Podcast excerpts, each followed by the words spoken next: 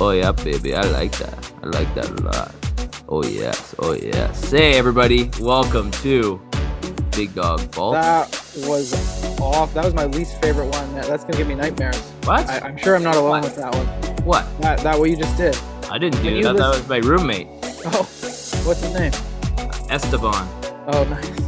But it's nice. uh, it's got a squiggly line. Uh, apologies to the uh, Latino community. Uh, I I actually feel like I, I don't even know what that's called. I, I want I went. I yeah, and you date a Lat- you date a Latina woman. Yes, yes, I do. Uh, I'll, I'll I'll figure it out and get back to you. I'm not sure what it's called. Definitely not an umlaut though. Uh, that's my No. German coming out. Yeah, that, that that that I can pronounce well. I know that Yeah. well, almost too well. Uh, oh boy. everybody, welcome to Big Dog Ball Talk. Uh, we like to talk basketball. Sometimes we like to talk. Uh, what what, Talk what is dirty. Talk dirty. talk dirty? like. yeah, talk dirty Sounds talk. like Uh, well, what what what is is that? And uh, yeah, maybe I'm showing my my idiocy here. Uh, again, I, definitely. I have a degree in sport media, so uh, take that as you will. Um, but what what is that? Is that's not is that punctuation or it's an accent? I guess it's an accent. Uh, I- yeah, I, I- guess so. Because yeah, That's that's, what what it is in. French. The lines, the Yeah. accent aigu, accent grave. You remember those, Matt? Yeah, exactly. That's what I'm saying. Like that's my only point of reference is you know that Yeah. failed horrible public school education for French that I had. We were, we were we, I, I'm trying to think who I was talking to about it.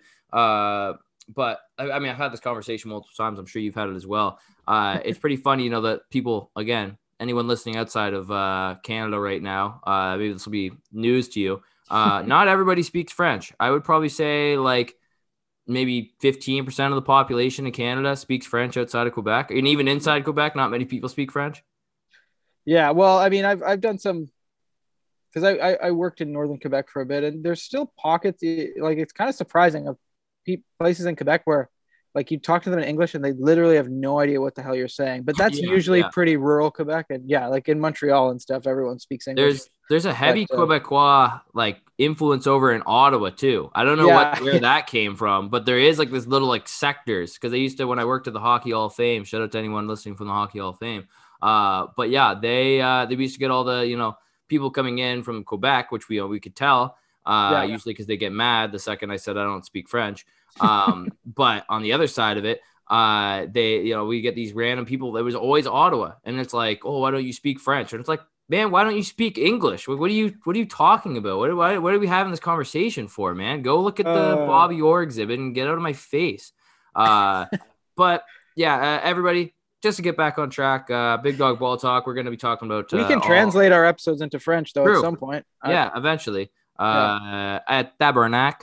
Uh, is uh, is mes amis euh, euh, entrer uh, oui j'allais aux toilettes uh, yeah that's that's pretty Oh. much all I know um anyways yeah uh, a lot going on in the NBA world right now uh most importantly me and Jordan released our all-time position rankings uh, in NBA history if you haven't watched it or listened yet go check it out Go It's check it out. banger uh almost two hours so you got a lot of content to wade through there uh Yeah. ranking our top five in each position but right now uh as we are, are looking at the current day nba uh the indiana pacers kind of coming out of uh, the woodworks and they finally we've, we've talked about this on the pod in passing uh they've come out and you know announced that their their big three uh maybe not their big three but uh three of their biggest players uh, Yep. are now available via trade, and that's uh, Caris Levert, Miles Turner, and Domantas Sabonis. So, Jordan, I mean, between those three, just to kick it off, who do you think is going to be getting the most trade value? Because I mean, all three of them very different styles of players, but all three tons of potential and have really shown uh, some flashes that you know they could be very impactful on winning teams. Yeah. Uh, it, when it comes to LeVert, uh, it's hard to tell what his value is right now because he, he's not really been playing that well, and he's had kind of a a, a longish uh, injury history here already. He's even though his career has not been very long. Um, he he's still intriguing though. Like wh- that that series when Brooklyn snuck in to the playoffs uh, before KD and Kyrie came. Um, I think that was the Bubble year when they got was swept that by the the, bubble year? Oh yeah, it was. No, Kate, right. KD and Kyrie were there. They just weren't playing. Um, but uh, Le- Levert went off in that series Mm-hmm. um, and and, and pl- played really well. Showed showed sort of you know what he could be as a six six uh, shooting guard with good size. He could shoot shoot the ball from deep, shoot from the mid range. And probably playmaking in him. Yeah, I was gonna say he's probably, in my opinion, one of the better playmaking two guards in the league. Like I think he could play point guard if you really needed him to. Yeah, and he was showing that he was playing in the pick and roll. He can he can pass it really well and uh, a pretty good defender too. It's just he he's not very consistent and and yeah, he, especially this year um, when he's played, just just not been very good um, on a team where he kind of has all the opportunity to to play, you know, fill fill that two guard role. But a lot of times, um, uh, uh, what's his name? I'm blanking on their new head coach. What's his name? Uh, uh, Indiana. Carlisle. Carlisle, Rick Carlisle. Carlisle often goes with uh, Duarte over him uh, mm-hmm. a, a, lot of yep. the time, and uh, gives a little bit more depth from shoot, uh, from range. You know, he, yes, he's definitely yeah. a bit more of a shooter, and I guess he's a little bit younger. I mean, oh yeah, yeah. LeVert's old. I believe he's only about 26, maybe 27. Uh, yeah. So definitely not a young guy by any means, but yeah, I think that maybe the injuries piling up, uh, he just doesn't even want to bother uh, for, with it at this point. For sure, and like, and so you know, e- even with all that said, I think there's someone who would, um, you know, under the right circumstances, trade for him. He, he he's he's on an okay contract right now, and um, it, it just depends what your needs are. Um, mm-hmm. And when it when it comes to the two big guys, uh, I, it's it's really interesting to me thinking about who would garner more value because I think they're each valuable in different ways. Obviously, I'm a Miles Turner guy. You're a Sabonis guy.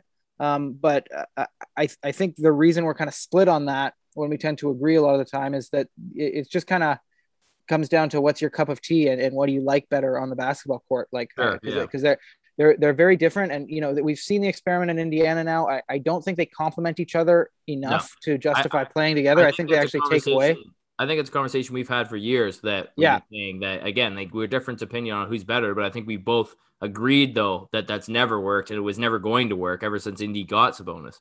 Yeah, yeah, exactly. So you know, it, it, I, I'm glad that Indiana's finally um, thinking about moving off of one of them because I think it's just going to allow whoever they keep, uh, if they do keep one, to to uh, absorb a bigger role and just play better. And mm-hmm. Miles Turner said that he came out and just had a quote yep. saying, you know, yep. he he feels just like a glorified role player and uh, sort of he quasi kind of demanded a trade there a little bit, or or is saying, you know, he'd be happier somewhere else unless they're gonna up his role there. So. Um, you know, you think maybe based on those comments, uh, you know, he'll be traded, but but I think you're right. It'll be it'll just depend from the Pacers side of things, uh, who's willing to give up more um, you know, f- for Turner. And I think if you're a team that kind of already has your um, already has your offensive uh, sort of structure in place, Turner mm-hmm. might be more attractive to you because he can kind of anchor a defense uh, and, and, play sort of a, a, as a role player offensively. Uh, but if you're looking for a more offensive, you know, punch and firepower, then you'd probably go with Sabonis because you know he, he he's got uh, you know the mid range bag. He could play in the post a little bit. He's a hell of a passer and just more of a polished offensive player. So it's really about yeah. what you can get. So I'm interested to see um, of the teams interested in one of those two guys, like which way which direction they go. But I, am glad Indiana's finally uh, you know uh, all signs are pointing to th- that they are going to let one of these guys go, and I, I think it's that's that's just better for everyone. Well, and, and I will say this: going, uh, uh, there's two two points. I mean, Sabonis is already an All Star uh, yeah. player, so I think that you know, technically, when you look at it, you know, he's got the the better track record. Not that that that's yeah. literally all he's got. I think over Turner is one All Star appearance, but I mean, hey, not a lot of guys make an All Star appearance. Uh, only get uh, 13 guys every year. Andrew Wiggins. Hey, he's getting there one day. Might, might be this All-star year. Starter, maybe All Star MVP. Who knows? Maybe MVP oh of the God. league. We'll we'll get there. um, uh, it's baby steps. He's still young. Um, but uh, only 22. Yeah, or something like that. I, I mean, he's Maple Jordan, man. Uh, but when we're talking about uh, you know Sabonis and Turner, it's it's just what I think that Turner's comments kind of I maybe again maybe I'm reading into this. He kind of knows he's going to be the one out. I think he kind of feels yeah. from the management. He feels just from because again he would know better than us. He's there. Yeah. He lives it. Uh, you could probably tell that they're kind of more wanting to build around Sabonis. Because again, I just think that if you were going to build around one of the two, it makes more sense to build around the guy who can score, he can pass, and you can he can he's got the size to kind of play a little bit of defense. Obviously, he, he's kind yeah. of like the poor man's Joker at this yeah. point. Yeah. Uh, and that's kind of what Sabonis has been for a bit. Whereas then you have Miles Turner, who, yeah, he's he's a great rim protector and he can stretch the floor decently. But I mean, you know, he's going to average, you know, your uh, maybe an 11 and 10 uh, and like a couple blocks. Like he, he's a good complimentary guy. Like again, I think yeah. he's a he's a perfect kind of like a, almost like a Jaren Jackson Jr. Same kind of uh, kind of player. Yeah. Uh, can be a difference maker, can be an impact player, but you know he's not going to be a, a, star in your team. Yeah. Uh, so I, I, think that if the lower risk would be to trade Turner, but I mean, you if you want to go full rebuild, maybe moving Sabonis is the better idea, and then you can really get some more assets for him. Uh, yeah. But as we're talking about that, Jordan and I both have some mock trades pulled up uh, yeah. for these guys. And Jordan, I, I do you want to you want to sh- did you do one? I did one for each guy. I did one for each player. How many did you? Okay, do? I I I. I, I think all my players are yeah I, I have one for each player but I have some kind of random ones in here too. Okay, so, all right. Well, we'll, we'll um, try and rifle through them. Do you want to start off with one of yours? Sure. Yeah. I'll, I'll just yeah uh, yeah yeah. You want to go back and forth, or do you want to do sure. groups of each? We'll go back sure, and forth. okay. back and forth. Yeah. Cool. Um. Okay. So I actually uh, I, I I'm thinking about what what's best for Indiana and other kind of struggling teams, like two teams likely to make a trade with each other. Um, and I know this hasn't come out. I know the Pacers are really high on Brogdon, and all signs are that they're keeping him. Yeah. But but if they do go sort of the direction of major rebuild, rebuild slash teardown, Brogdon could be on the way out too. Like he's he's not a young guy anymore himself. He's he's going to be 30 soon, sure. um, or maybe 29 this year. They did just lock him up to you know, an extension. I think it was a couple years, so he's not actually eligible to be to be traded yet. But I think midway through this month, like a lot of players, he will be. Uh, as far as I know, like a I think those guys on the Knicks. 15th is the day that all recent yeah. players. Yeah. Exactly. So so I wasn't able to the trade machine wasn't able to to confirm this for me, but I matched the salaries. So I'll throw this yeah, one at you. Are you using the the the ESPN one, man? You got to get on Fanspo. Oh, is there a different one? Well, I don't even that one. You can trade picks and everything too, man. It's sick, and then you can uh, community one. It, it's the real deal. Fanspo, you get the way to go, man. Okay, I'll take your word for it. Right now, I, I, all I know is the ESPN trade trade machine. It's it's that is the goat though. That is the the OG. it is the OG. But okay, so um, and, and uh, so I'm talking about Brogdon here. He, he's going to be the so, sort of center point of this trade, and we're going to get to uh, the Mavericks down the line in this podcast because they're also a team that's struggling yep. right now. So uh, this is a trade between those two. So Brogdon and Brissett for Hardaway Jr. and Brunson, and picks from either side probably going to have to come from the Mavs to the Pacers because I yeah. think Brogdon's by far the best player in this trade. Yeah, the Mavericks would have to probably cough up a couple picks there. Yeah, uh, if they were going to get Brogdon, but I do like you know, I, and I think that that was something that was rumored at one point was Brogdon to play in Dallas. I know I don't know if it was of a trade or if uh, yeah. that was a rumor at one point. And again, I mean that would be a perfect fit. You have another great playmaker and of course like a sharpshooter to put next. He just to, fits perfectly next to Luka, yeah. like absolutely perfect. I think I think literally of all the players, uh, point guards in the league, uh, you know, it, unless you're talking like untouchable guys like Jrue Holiday or something like Brogdon. Yeah. Um, uh, yeah, he would just for, fit perfectly next to Luka. Um, and then you know the the the Pacers they'd have Hardaway Jr. and, and Brunson coming in, and Brunson is a, a pretty serviceable uh, point guard. Like he, he for sure, yeah. He, when he when he can actually have the ball in his hands, he can do some things, and I think uh, Luka has that responsibility so much of the time in Dallas, um, and I think it's kind of taking away from what Brunson can do ultimately. Um, and then you know if you're Indiana, you get Hardaway Jr., who's a really good shooter, and uh, Brunson to sort of pair with um, uh, uh, what's his name? Uh, I'm, I'm I'm slow today. Who are we talking about? Uh, Sabonis. Assume, assuming assuming he's he's still there. Um, but what you know, whatever good players you still have in Indiana, I think you know Hardaway Jr. and Brunson could uh, you know complement that that sort of series of, yeah. players, and then Brogdon and Brissett, you know, you know, they're they're they would be great additions uh, to the Mavs. Like I I think this is a trade where um, you know, you'd really have to coax Indiana into doing it because I don't think they're getting as much of an upside as as the Mavs. But you know, if, if, you could convince Indiana to do it for the Mavs, I think that would be a huge win. Well, I'm gonna throw out my uh, Mavericks involvement trade. Uh, oh, here we go. Here, uh, but this is a three-team trade, and I think you're gonna like it. Uh, I think you're gonna like it a lot, actually. Uh, so in this trade, wait, I think you, I think we might have the exact same trade. I think we might have the way you're talking about this. Yeah. So this trade, I've got uh, is the Reggie, third team the Toronto Raptors. Yes, it is. So I've got Reggie Bullock and Miles Turner going to the yeah. Raptors. Uh, the Pacers would get Chris Boucher, Maxi Kleber, and the Raptors 2022 first round pick unprotected. But uh, but to, to say that too. Okay. Uh, and then the Mavericks would get Goran Dragic, Svi Mykhailiuk, and Oshae Brissett. Uh, and I actually I again, I don't think this trade would happen. I think there's a couple things that would need to move around here. Uh, can, again, can, can, you can you at some point just uh, list which which team like uh, everyone going to each team again, just team by team? Sure, sure. So the Raptors get Bullock and Turner. The okay, Pacers I love it. get Boucher, Kleber, Kleber, Kleber, and the 2022 first round pick for the Raptors. And then okay. the Mavericks get Dragic, Mykhailiuk, and a Brissett. I actually, I, I think that's pretty good uh, for everyone.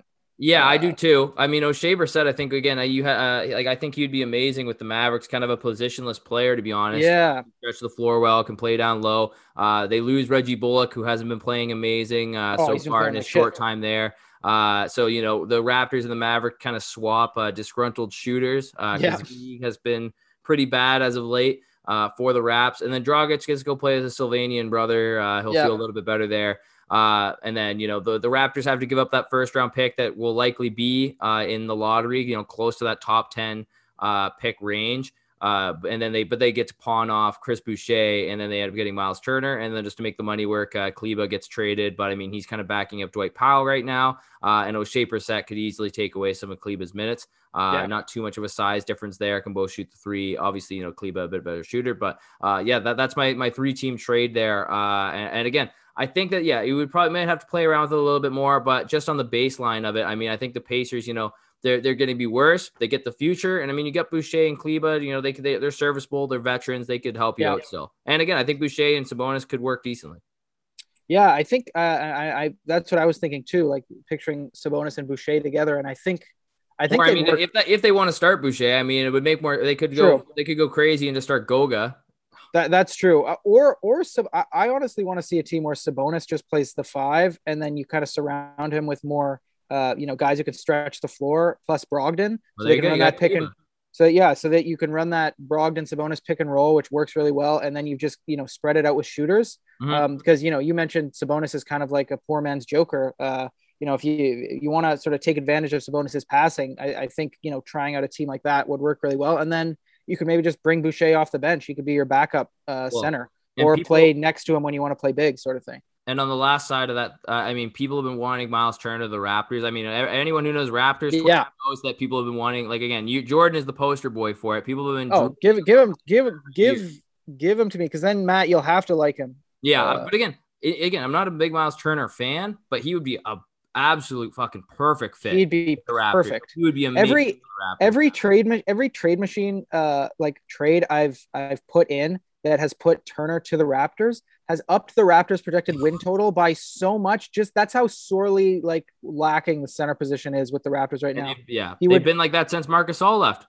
Oh yeah, yeah, because they even, I guess Ibaka, you could even Yeah. say like it's been bad. It's been Yeah. fucking bad. It's it's been horrible. Like Aron Baynes, uh, you know, was was the lowest of the low, but um, yeah, I to Turner to, to the Raptors in any capacity, I love.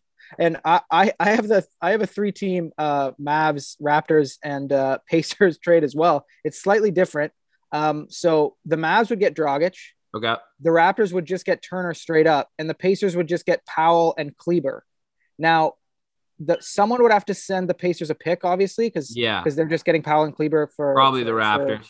yeah, for for Miles Turner, which which you know is isn't the best return, but Powell is a good center, and you could play him, I think, theoretically next to uh, Sabonis still, if that's still the route you want to go. Mhm. Um, and and Kleber's actually really good. Like uh, he, he he can stretch the floor. He's a big body, and he can actually defend really well. You know, when he's on, he's he's kind of been struggling, and he's been hurt himself, as far as I know yeah. um, a, a little bit um, uh, over the past year. So, so that's another one. So yeah, I like it. Let's get the Mavs, uh, Pacers, and, and Raptors in a room and, and get one of these things done because I, I think there, there's a trade there for sure between those Yeah. three teams. So uh, just because we were technically we bouncing back and forth, I want to give you this one because this one I, I forgot I even put in here. I think it's kind of crazy.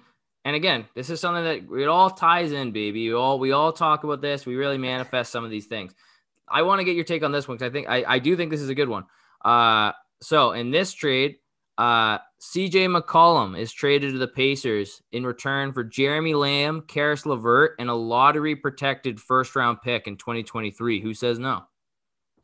That well, that's crazy because I have a McCollum uh, to the Pacers trade as well. We're we're on the same page here tonight. Uh, but uh, sorry, say it again, please. So it was me? McCollum for Lamb, Levert, and a 2023 lottery protected first from Indiana. So that Right. means you know. So if if CJ McCollum and the Pacers like they stink, then the first round pick you know is is goes back to Indiana. But if Yeah. not, then the Trailblazers still get a first round pick on a team that's probably not going to be doing well. If And A two, And the that's next season's first, not this year's. But the Blazers are getting Lamb and who? And Sabonis? Caris LeVert. Oh, Caris LeVert. Sorry, right. And then, you, then yeah. Dame has a more defensive shooting guard, or he, they can move Levert to the uh, the small forward and move Norm to shooting guard. yeah, that would honestly make and then he'd sense. play. He'd be a good playmaker because right now the like, like CJ's not really that great of a playmaker in my opinion. Uh, Uh, he's got a collapsed lung, Matt. He can't even breathe. Okay, he's, true. he's- That's he's true. having a tough time. so he wouldn't um, be eligible to be traded for a bit, and then they get another shooter with Jeremy Lamb. Yeah, yeah, Something that they I- kind of need, like it's just a straight up spot up. yeah.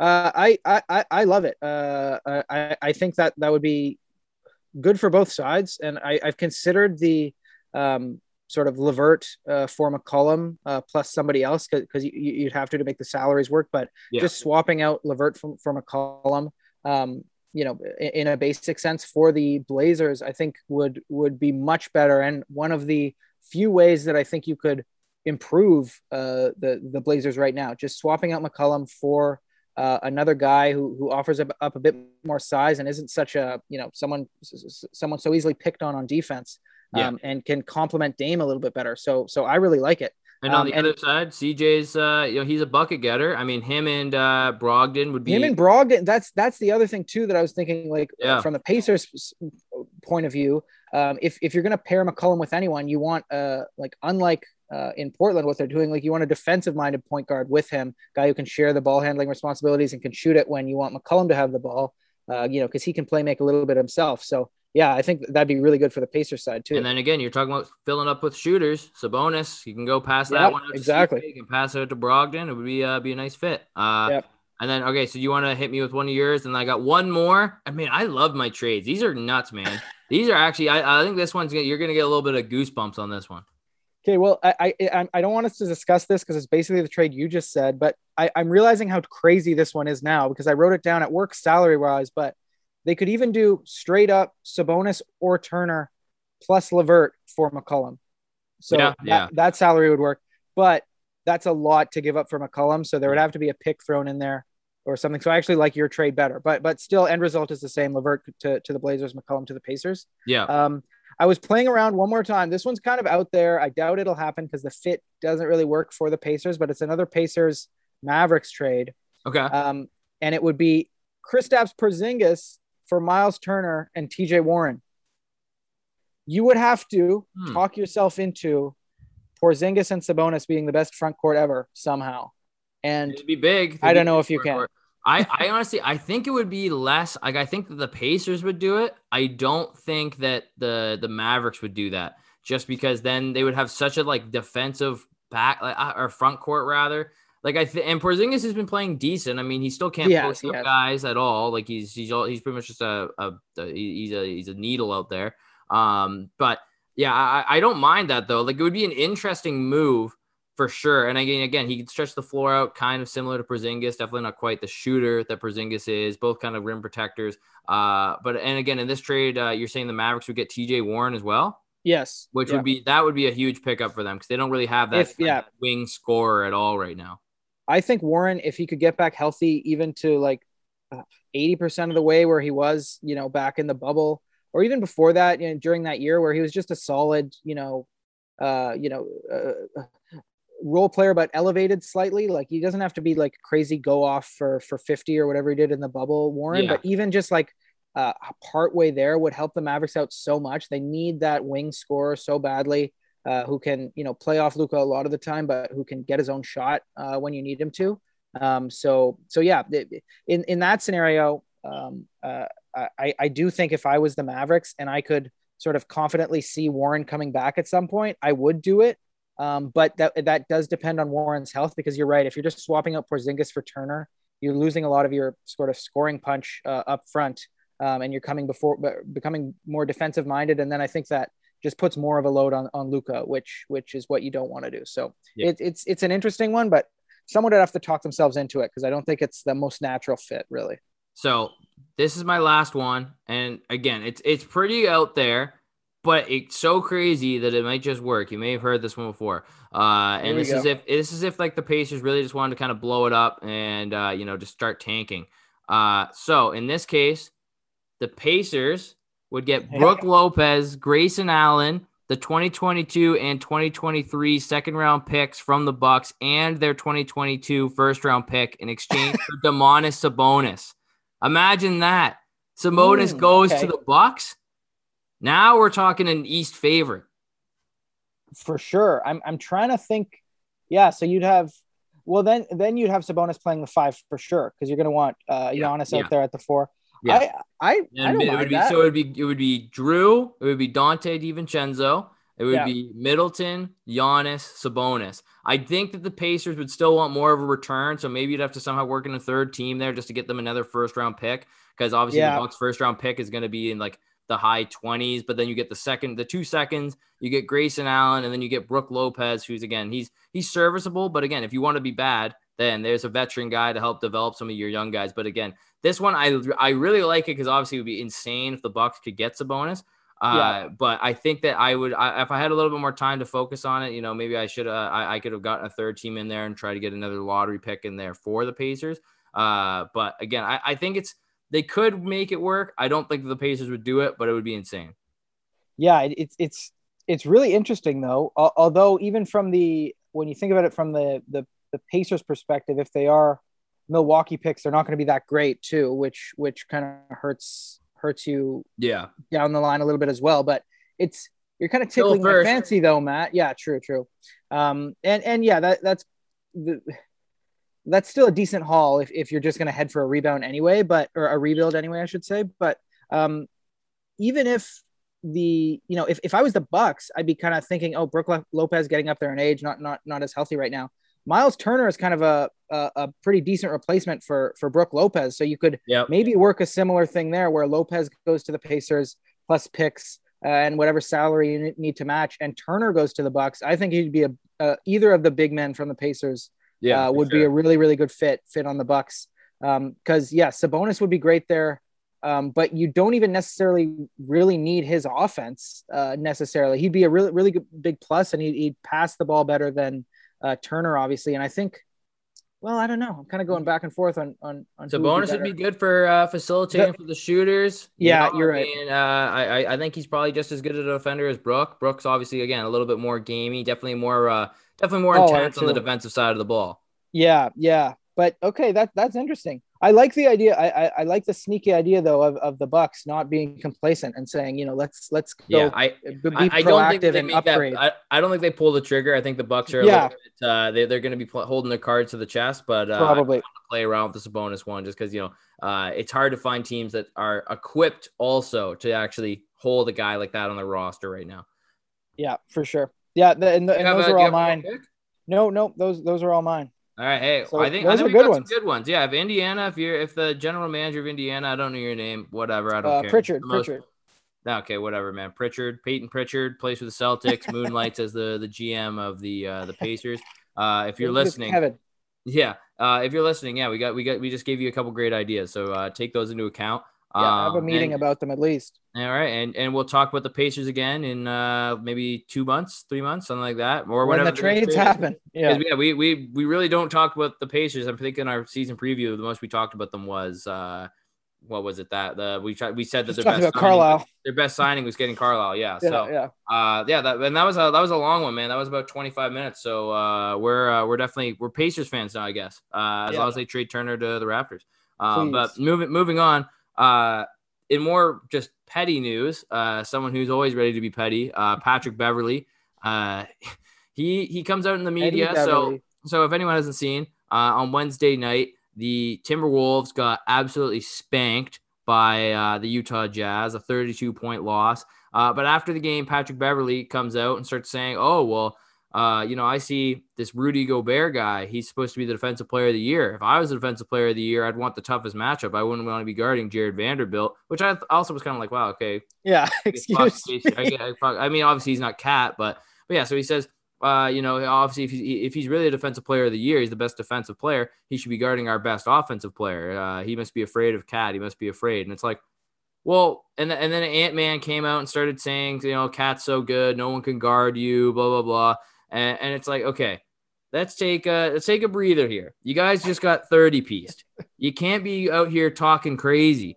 Uh, I, I again, this is Patrick Beverley's like MO though. This is more than he does. He gets a tech off the like he's not even playing. He's not even dressed. He's getting a tech. Like this guy, I know. He thinks he's good. He thinks he's good, and he's done nothing Hey. in his career except for hurt uh Russell Westbrook. That's It's probably true, his yeah. biggest claim to fame. Yeah. People- even then, people forget that even happened. So it was like ten years ago. I know. How crazy Um, is that?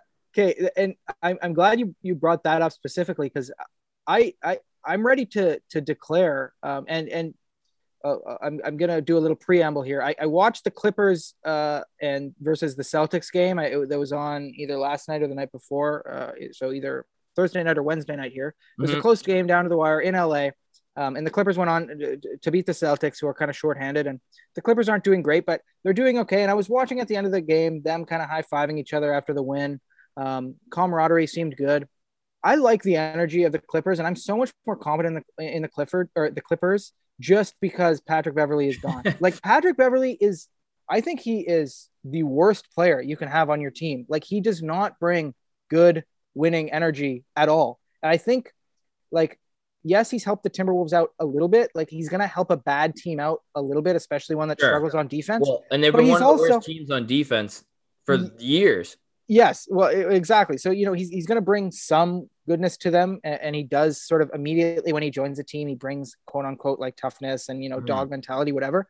But I think uh, I'm just I'm so I'm so completely convinced now that he's just not a guy you want around if you're trying to win. Um, I, I just think he does so many boneheaded things, like trying to be tough. Like there was there was a game even this year in the Timberwolves uh, uh, towards the end. It was close. He was like yelling at, at people saying, "Don't fucking move." And then he that same game he got like a stupid tech for like swatting at someone or took a dumb foul. Um, Yeah. and and everyone's like, "What are you doing, man?" And yeah, these comments um uh, about Gobert, they're just kind of nonsensical. Because I'm like, what, are you are you saying you should? I was gonna you say- should get some consideration. Like Luka, you are Luka's son now because Yeah. uh, you supposedly the you know in your mind probably the best one of the best perimeter defenders in the NBA got back down like a little baby eight times in a row and they took you off Luka Doncic um, you know in two seconds obviously Luka Doncic is uh, one of the premier offensive players we have in this league but um, still I just oh, well, if you're gonna talk all just this crap, my you, skin man you, you got to back some of it up. I know and he, all the he crap just doesn't does. He never And- has.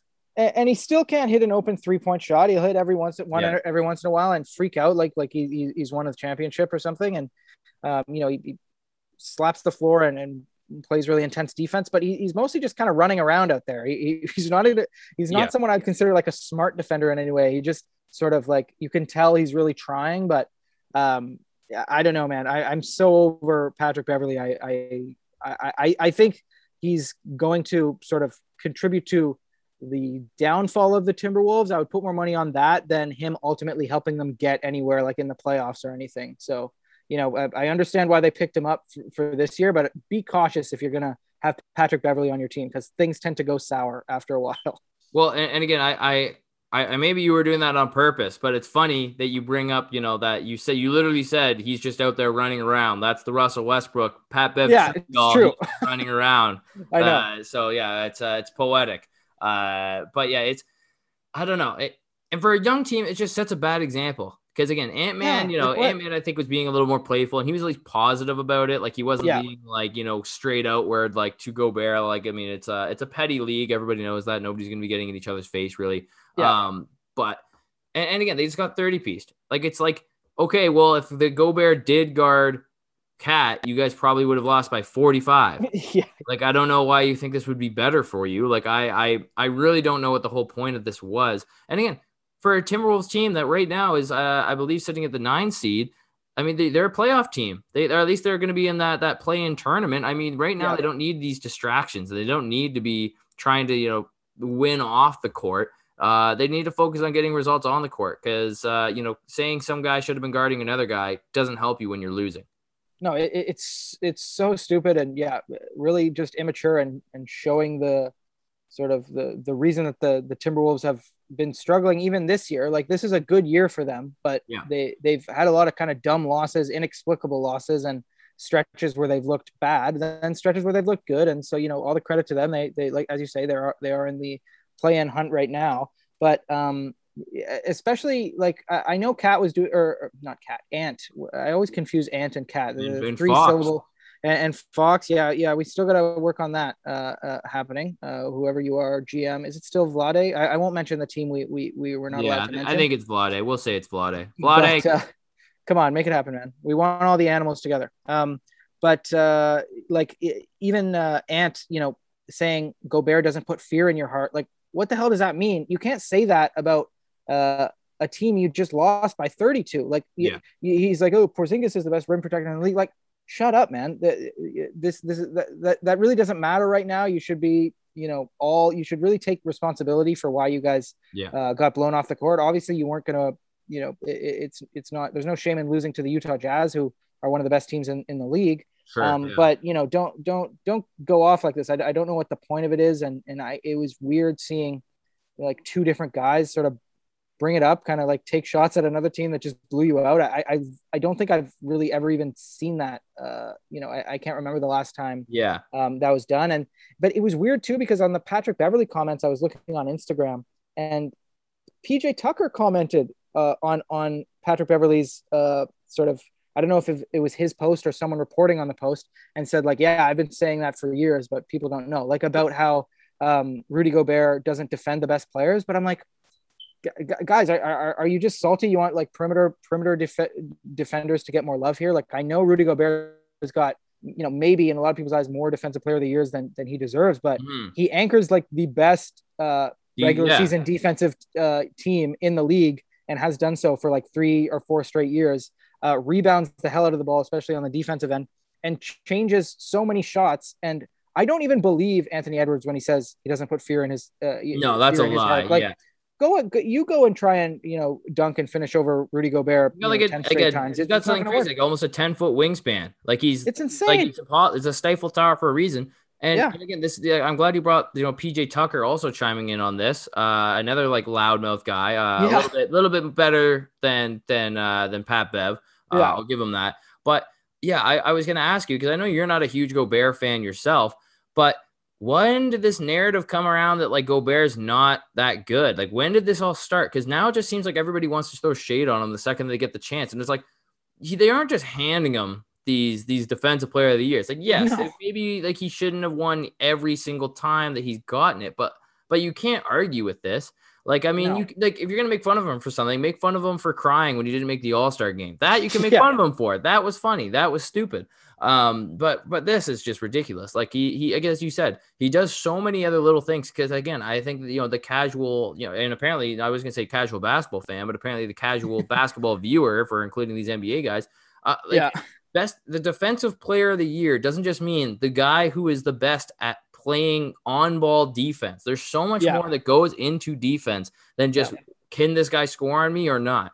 Uh, it, it, it, I think all the best defenders in NBA history would tell you the same thing. If you can disrupt shots, if you can play on the help side, if you can clear out the lane, if you can get the rebound, like it's yep. there's so many more things that go again. Stopping fast breaks. How huge is that for Rudy Gobert? He's not the most mobile guy, but he uses his length and position to get back, and he stops a lot of these fast breaks. So I, I don't know. I'm I'm pretty sick of Patrick Beverley. I have been for a while. As I said before, uh, and I'll bring it up again. His whole time in the Clippers, when it was supposed to be his decade, uh, his, his, his tribute montage, which he shouldn't even have gotten, uh, he ended up getting a tribute where it was just him yelling from the bench and clapping a lot. So great job, Pat Bev. You're you're sick, man. Yeah, uh, well, well That's done. like well I haven't done, had buddy. a rant in a while, but yeah, Pat Bev, you're trash for real. And and like uh, talking about Rudy Gobert, he he's uh, his field goal percentage right now is 73%, uh, which is leading the league right now.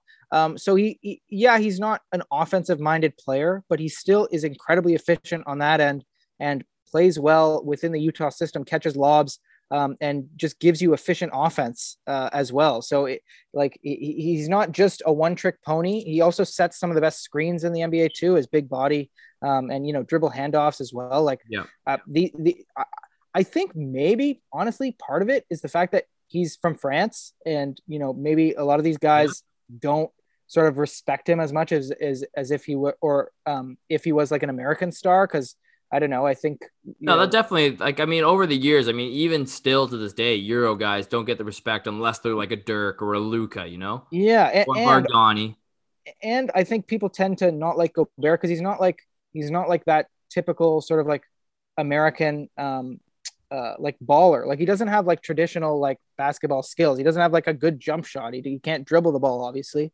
because um, he you know he, he's basically in the league because of his his um, height and athleticism, um, yeah. and he, you know he's picked up the skills along the way. So like, and a lot of times those guys aren't respected as much, especially by their their fellow players. But when when you just look at his impact and and what he does in terms of actually winning basketball games, which again is what this is all supposed to be about. It's not supposed to be about uh, your defensive highlight package, Pat Bev, where you know you're you know hounding guys um, and you know picking guys up full court in a random November game. At the end of the day, that doesn't matter. Everyone else is playing for championships.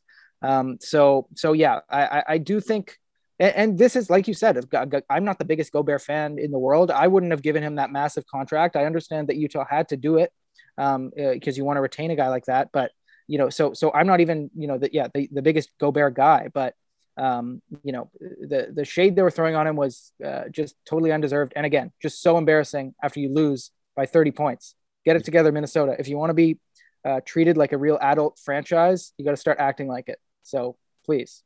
Yeah. Uh, and then to move on, uh, you know, where we were talking about this guy again, uh, last show, last time I do it, I promise. Well, I can't promise that actually, but uh, an all time great power forward, uh, Charles Barkley. Uh, you guys uh, hopefully know him as a player, but I'm sure a lot of you also know him as uh, the inside uh, the NBA, uh, one of the, the many co hosts there. Uh, Charles Barkley, yeah, never never gonna mince words. That's why we love Chuck. Uh, he's he's always out there uh, saying what's on his mind, and he really came after Anthony Davis, and uh, you know, rightfully so. This isn't the first time Anthony Davis has been ripped by the inside uh, the NBA guys. I know yeah. Shaq's you know crit- criticized him before, but Charles really coming out and you know saying he need like what what is his point? Why do people keep thinking that he's some amazing player?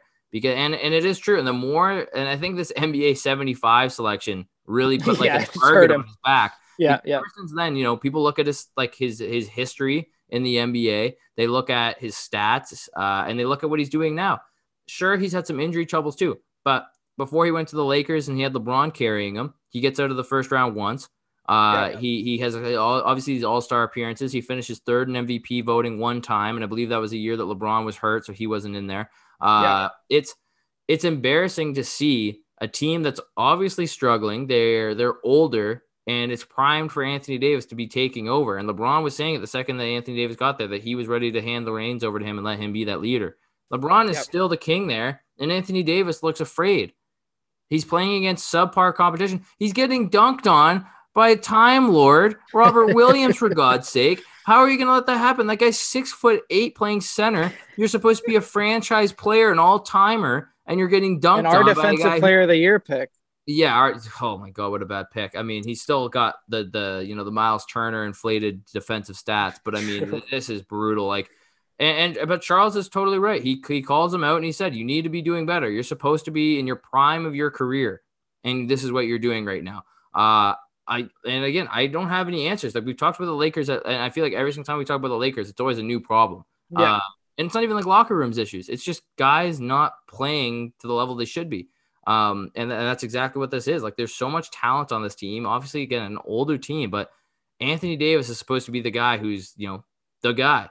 He's he's yeah. got to be taking over. He's got to be taking these next steps. And so far, he's done nothing to help them uh, long term, and he's done nothing to put on court uh, reliability for his team. He's he's just yeah. done the same thing he's done his entire career. Gotten a couple of blocks. He'll get his shots up, and when it comes to crunch time, nut up or shut up, he he walks off the court. He doesn't. He he uh, he, he has very few big winning plays in his career. Yeah, name true. all of them. They're in the but. that He hit the buzzer at the bubble, and he hit the buzzer over Durant uh, and Westbrook, yeah. and again, yeah. and that got them into the playoffs just so they could get embarrassed by Steph Curry and the Warriors. Yeah. So, yeah. AD, you're a fraud, man. I'm ready to throw the fraud label on him. oh, well, and I, I think I, today, Easily. I think I yeah you got that's the second mini rant here. Wow, that's that's a record. Um, but I I, I think I've I said that a, a couple weeks ago when we were talking about the Lakers that Anthony yeah. Davis this needs to be put more on his shoulders. I don't care how much time LeBron James misses. You have two apparently actually well technically three even without LeBron James top 75 players of all time uh, in Russell Westbrook, Carmelo Anthony, and uh, and Anthony Davis. And a hundred percent, I agree with Chuck. I'm glad he he said said something um, because you're right. He doesn't mince words and sort of says what a lot of other people are thinking. Um, and and and I'm glad someone said it uh, because you you also hit the nail on the head too that it's not his overall stats because his stats if you just looked at them are pretty good he's still averaging 24 per game 10 mm. rebounds um, you know three assists which is pretty pretty average for him uh, uh across the board he's obviously shooting horribly from three uh, yeah, 18% that, yeah. i believe but he's also interestingly enough, interestingly enough uh, his two point percentage is career high so he's hitting the sort of mid-range shots and inside interior shots uh, that he takes, but he just can't hit a three. Um, and he's shooting a career low for free throw percentage as well. So when he gets to the line, he's hovering kind of low 70s there, which is not uh, sneakily a, a problem for them because I think um, you know, when if he's a, a good free throw shooter and is mm. aggressive and, and goes down there and, and you know seeks out fouls um, and can knock them down at a good clip, that's that's a whole new dimension to the uh, Lakers offense, especially in the playoffs. But if you're only going to be shooting low 70s, um, that that's not as uh, uh, efficient of a game plan. Um, but uh, and even his rebounding is up from last year. But like you said, he doesn't have any sort of plays you can point to this year where in the clutch and the Lakers have probably been in more close games than any other fucking team. They seem yeah. to be in close games against everyone, whether it's fucking Detroit or the Clippers or whoever it is. And Anthony Davis, just for whatever reason, does not want to take that responsibility um, of you know going and taking over a game, hitting the big shots, making the big plays uh, on either side of the ball, uh, you know, down the stretch.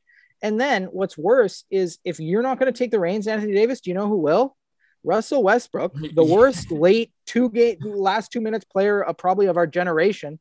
Um, because not only is he bad, but he thinks he's amazing. So yeah. he's going to go out and lose you these games, and then you're you put LeBron in this situation where he he can't rest uh, as comfortably as or as much as he probably would have liked. Like the a, a, team built around i don't even care who the fuck else you have you can have a retirement home uh, around which basically the lakers do, do.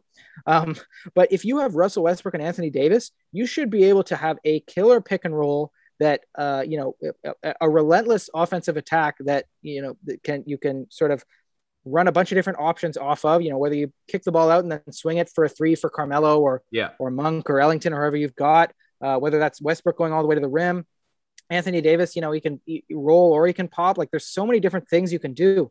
But Anthony Davis, he's just, uh, yeah, like you said, hit the nail on the head, just not doing what he should be doing. And it is the prime of his career. He is supposed to be, he's thought of as, and I think he thinks of himself as probably, you know, probably behind Giannis, the best power forward that we have and one of the top five big men that we have, even if you, even if you include like centers. Yeah. And uh, he, he's just not, he's just not playing like it. Um, and it, again, the stats are kind of misleading. That's why you got to kind of look beyond it and look at the Lakers' record and their record in close games and their net rating in close games. Like it's just it's just not good. And if, if LeBron, especially if LeBron James isn't going to be playing, it, has got to fall to to, to Anthony Davis because he's the best player on that on that team by far uh, when, Le, when LeBron's out. So.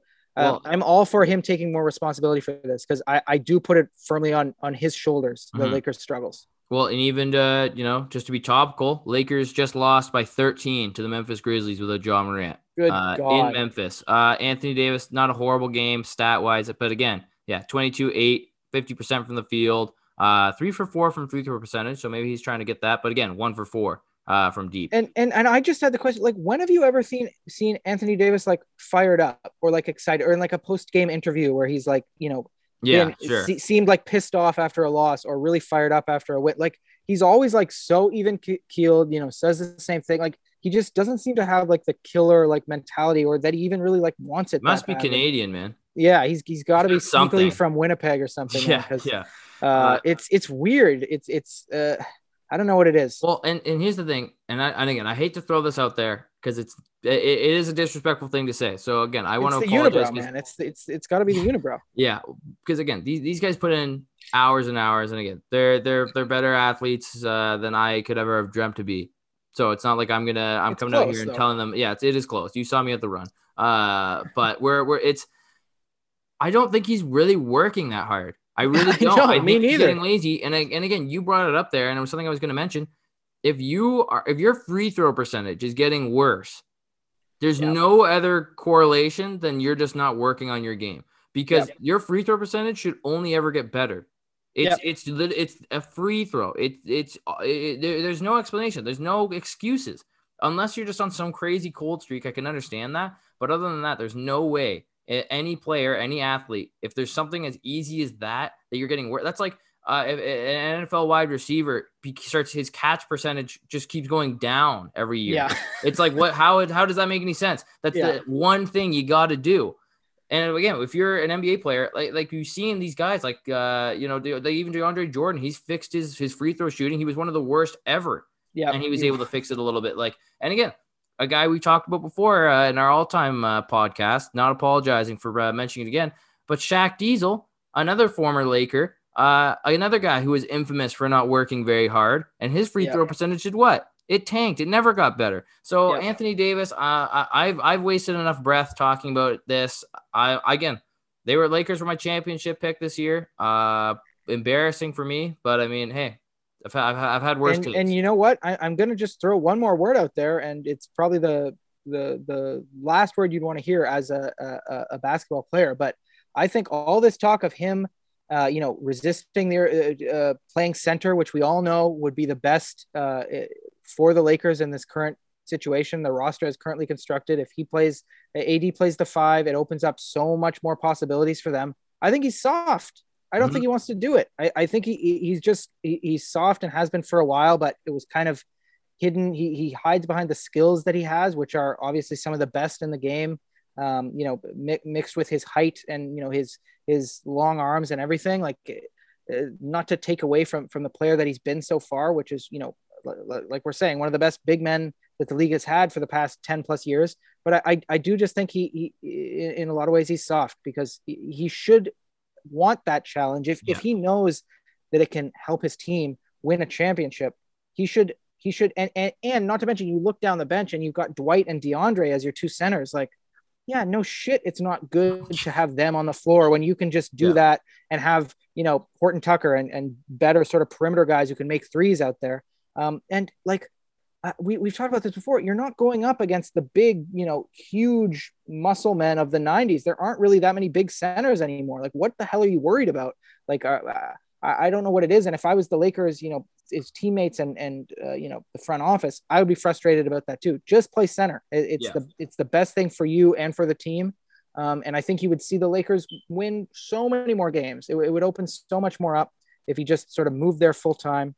But uh, yeah, his resistance to that, I'm calling him soft here, um, and uh, we'll, we'll see if he can turn it around because this is not looking good for the Lakers. I know a lot of people were sort of waiting to judge them until after Christmas or far into the season, but this is this is just bad because uh, I another thing I called earlier in the season. I don't think LeBron's going to be the same, no matter how much rest he gets. He's still going to be incredible, but I don't think he is going to be able to carry this team without a good Anthony Davis through the other good West teams like the Warriors and the Suns and the Jazz. So so we'll see. It, it could be another sort of disappointing playoff exit uh, for the Lakers. Uh, and to be honest, it's it's looking that way so far this year. So and I'm glad you brought up LeBron there because we're to shift gears uh, to another. This is a really weird, and this one again transcends. You know, we're not. This has nothing to do with on court basketball. It's just something that you know, I, the media, you know, is kind of touching on, but nobody really wants to give it a lot of play here. But um, Enes Enes Freedom uh, his now his new legal name as a U.S. citizen. Uh, I mean, hey, Metta World Peace. Uh, at least that like sounded cool, but whatever. Uh, uh, freedom. Uh, you know, all over social media, and he's been doing this for actually quite some time. Really calling out LeBron just because he's you know the, he's the poster boy of the NBA, saying that he doesn't care about you know human rights issues, especially you know involving uh, you know the the the the, the, the CCP uh, you know, and, and, things that are going on uh, within the borders of, of China that, you know, Kanter is, uh, you know, alleging. Uh, and, and, trust me, uh, I'm, I'm on, I'm on, I'm on Kanter's side for, for a, a good portion of what, of what he has to say, um, yeah. in, in, terms of, you know, these, these, uh, you know, human rights issues.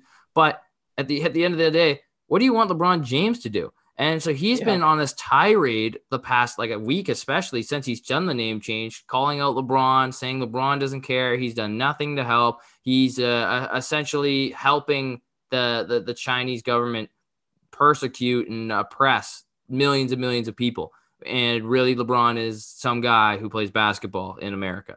Um, and yeah. so again, he he's starting all the smoke on Twitter, and uh, the the Lakers play uh, the Celtics, and Freedom is on the bench, quiet as a mouse, not saying anything. yeah. The King's right there. He's staring him down, doesn't do anything. Russ goes over to the sideline. He starts clapping in uh, Enes's face, his former teammate, my I add. Yeah. Uh, it's it's an interesting, weird situation because it's like this was a good opportunity for Enes Freedom to really prove his point, you know, draw back, you know, even get a tech from the bench if you really care about this. It's just, I don't know. I, I just think the whole situation is just gone wild. It's where we've we've kind of lost the point here. And again, I just for uh, LeBron has done a whole lot of good outside of the court. So I just think it's such a weird guy to pinpoint this issue. Yeah. Like he he's not Phil Knight. Like he doesn't run Nike. I mean, he, Phil Knight doesn't run Nike anymore either. But you know what I yeah. mean? It's not it's not like he's the he's the guy anymore. Like it's it's not like he's the one making these calls. He's not going. He's like Dennis Rodman was literally in North Korea. Why don't you talk to him about human rights issues? Yeah, well, it's it, it's that's what I thought too. Like it would be one thing if Enes sort of called out uh, player X, you know, whoever it is that sort of, you know, maybe. Uh, sort of has never like spoken up about anything or you know yeah. whatever that would be one thing that i would maybe understand a little bit more if he was trying to encourage him or, you know or or even multiple players to sort of be more outspoken or, or with this and this but like Le- lebron is one of the most outspoken athletes that we've pretty much ever seen especially as a guy as a face of a franchise. Like look at or, or, or even more than a franchise face of the league but like look at michael jordan and all the criticism he got for for kind of staying out of politics when he was a player and not you know sort of making his views um, known on a bunch of different issues. But like lebron has no problem with doing that. And lebron knows what it's like to take criticism. Like he gets all the Fox news anchors riled up. They tell him yeah. to shut up and dribble. You know, when he so like he, I, I don't understand why you would be going after him because not everyone can be not everyone can tackle like every issue. Like yeah, yeah. LeBron, eh, eh, obviously, because it's the thing that hits, uh, you know, closest to home for him is uh, like looking at sort of domestic social issue, issues within the United States to do with anti-black racism and, and social justice and things like that. And that makes sense. And like, yeah, Enes Kanter is from Turkey, so he's going to um, you know, focus on the sort of human rights violations going on in, yeah. in that part of the world and in, in China, which is closer to home for him. And I believe so, he's also he, he's Muslim as well, I believe. So uh, uh yeah, uh, another added, uh, you know, uh, it definitely hits close to home for him. For, for sure, and because because of China's you know uh, persecution of the Uyghurs um, and you know all, all, that sort of documented stuff, which, like you said at the beginning, obviously uh, not not something that you any, anyone can condone just the horrible things mm-hmm. that um, that regime is doing uh, and and uh, along with the whole tibet situation and everything else like he's spoken about all of it um, and and that's fine to do, but I just don't think this is a very constructive way to do it. Like he's he called out Jeremy Lin before too. I was gonna say who, NBA um, champion Jeremy Lin. Yes, exactly. Um, who again, like I, I just don't think he he deserves that. Like he he is not a spokesperson for the Chinese Communist Party or the you know China in general. Like yeah, th- this is this is not um you know th- they're not the people you should be going after. I don't think so. At the end of the day, it's just kind of counterproductive and and uh, you know in my mind just just doesn't make much sense. And also, uh, like it, it, i also just wanted to to to, to point out uh Enes that you are employed by the nba like are you really going to clown like or, or sort of criticize lebron for for being a part of this corporation that you view sort of like bows down to China and doesn't stand up to them? Because you know th- there's a history of this and it, the, the, criticism is fair. Like the whole Daryl Morey tweet um, that really mm-hmm. pissed off you know to, in support of Hong Kong that really pissed off the Chinese government. And then you know the NBA sort of coming out with their sort of slew of statements saying they you know stand with with China. Obviously you know the NBA has a big market uh, in China and they, they want to protect their business interests and you can criticize them for that all you want but like Enes, you are paid by the NBA. Like you, you are part of their whole sort of broader. But he changed his, his sneakers. His sneakers have political things on them now. It's cool. right. Yeah. Exactly. He's, he's, alienated himself. He's a he's, yeah. a, he's an anti-hero, the guy that we never asked for, and, and, and freedom. and like I, I, I just I, I want to yeah to, to be clear like we we, we want to stand sort of with the message and the things that he is for sure trying to yeah. to put out to the world i just don't understand where he's going with sort of the delivery and calling out the guys specifically that he is because uh, I, I, just uh, I, I, think they're they're doing their own part in their own way mm-hmm. and uh, you know just because you're not sort of as spoken about one thing doesn't mean you don't know about it or, or don't care about it as much you just sort of you know uh, people can help in different ways, basically, and it, it's just weird the way he's going about it. Yeah, well, and again, like uh, I think that maybe one of the parts that, and a lot of people were on LeBron about this too, is you know he he also didn't stand uh, firmly, you know, with Hong Kong uh, yeah. when all of that was going on. Uh, you know, kind of just being a bit of a fence sitter, uh, and yeah. you know, definitely did you know did he? And I will give give this to to Kanter's credit for any of these comments about LeBron. That yes, uh, LeBron did just kind of you know stay with the business, you know, didn't want to ruffle any more feathers of the NBA. But whether he yeah. said that or not, what difference is that going to make? Right. Yeah. I mean, exactly. yes, yes, obviously it would be good publicity and it would ha- raise a lot more awareness. But I mean, it, it, he's not there. He's not fighting on the front lines. He's not going to be doing that. Uh, yeah. And I mean, uh, I mean, Enes Freedom, you know, he's done he's done his part. He's uh, you know been involved in a lot of things. I believe it was the Turkish government was out to like they had a bounty on his head at one point. Yeah, he does. I still think, actually. Well, I think he still doesn't play in Canada. He's too scared to go out of the U.S. or he was for a while. Yeah. He, he didn't play when his team would go go play the Raptors because he was too scared he was going to be assassinated, which is not a laughing matter, obviously. But no. uh, what a just crazy situation um, to to be in. I can't even imagine. Um, then, but uh, yeah to call out NBA champion Jeremy Lin, who's playing in the Chinese, like the CBA, he's playing in the Chinese basketball league. How? Yeah. What What do you want him to do? yeah, exactly. If, if with all these things going on, yeah, he'll speak out, and then we'll never hear from him again. It'll or or if we do hear from him again, it'll be a very framed, uh, very scripted message again. Uh, okay. as we've seen with several other athletes and uh, you know vocal people who have uh, you know outspoken against the the CCP. Uh, yeah and then that that's that's literally what's happened. I mean, you could, you could, go look it up. I mean, there's a and again, I apologize. I'm I'm not a big tennis guy, uh, but there was a female tennis star uh, in the past uh, you know couple weeks that uh, was uh, outspoken, uh, citing sexual, you know sexual, allegations, and then she went quiet, was missing for a while. It was only until it was brought to to light that she was missing, and then she came up with. I am safe. Everything's good. China's amazing, and it's like, okay, yeah, that's that's definitely for real. Yeah. Um, but everyone, I hope you guys enjoyed uh, that section of the podcast. Definitely something a little bit different, uh, but we figured it was topical enough, and uh, we want we want to get all of our bases covered because uh, you know I think that this is also something that the media in general, uh, especially sport media, uh, people don't like to talk about it because it is controversial, and you know yeah. wherever you fall on these lines, I mean that's your opinion. You're entitled to that. We're entitled to our opinion. We're not here to say who's right and who's wrong, and that's kind of you know again kind of what what our whole point with uh, you know Enes Freedom is right now that yep. uh, he's not he can't he can't be in a position to be you know the the judge jury and the executioner so uh yep. hopefully you guys uh you know you enjoyed this uh this section of the pod. Uh, i mean i i i liked having the open uh, forum discuss with you Flegel. it was nice. It was refreshing.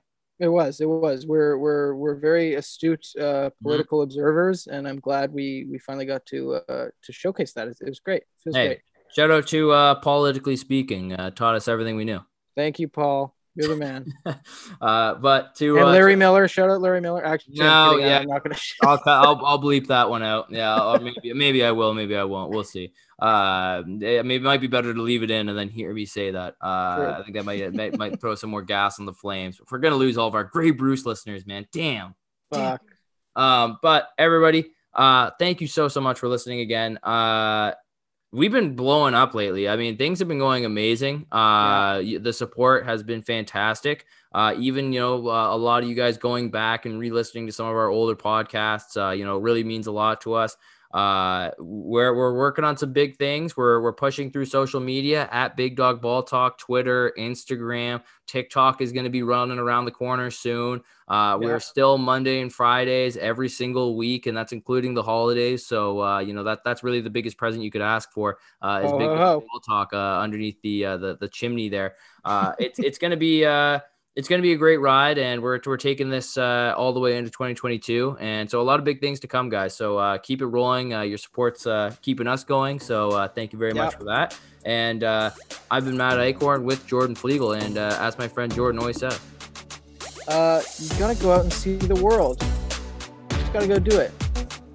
I don't know when. That reminds me, I gotta how long, but you gotta do it. I do gotta get my passport. is it? Is it been a while? But I what there's like one you can get. with like 20 years or something. Like a it's like a granddaddy one. Maybe it's not that long, but there's, there's one you can get. It's a long time because I, I haven't been out of the country since I went to France. One of the most romantic times of my life. oh God. Um. So you're you're more you're more an avid traveler than I am though. Uh, well, I've, I've done some some more recently, I, but the thing is, I, I really didn't travel internationally when I was a kid, so I, I really Same wanted to, to get my fill. Yep. Um, ha, yeah, had a nice Euro trip, uh, but uh, Matt, Great movie. you- Not really, It- but yeah, National Lampoon, uh, shout them out. Have you seen Christmas Vacation, Matt? By the way, of course, yeah. yeah, it's great. Wait, Uh, gotta uh, good cottage film, even when it's not Christmas. You're right. You're right. But Matt, uh, you and me go. We should go back do a Germany trip. Back back to the, 100%. the, the, the Deutschland. roots. Yep. Boy, speaking Yeah, of let's Deutschland, plan it. Let's plan it. I uh, my family's from a little ti- tiny town under a mountain. So Hey, I'd love it. Uh, we can go back. Uh, I want to go stomping grounds, check out uh, some Transylvania. That's kind of my roots. That'd be that'd be beautiful, Jordan. We can hold hands. We can wear lederhosen, and we can drink out of some steins. Uh, it, will be beautiful, and uh, you know, it's a it'd be truly uh, a patriotic moment for us. I think that we really connect, reconnect with our youth. Uh, I, I I think that we have some German listeners. So if uh, any of our uh, if any of our Germaniacs that are listening, uh, you know, feel yeah, free tell to us where out. we are. We'll, Yeah. we'll, come. Can't Tell, wait. us- tell us Can't where wait. to go. We will, we'll, yeah, we'll, we'll all party together. Be sick. Uh, but uh, yeah, Jordan, uh, I'll see you in Germany. You, you, Sounds I think it's on you. Yeah, sounds good.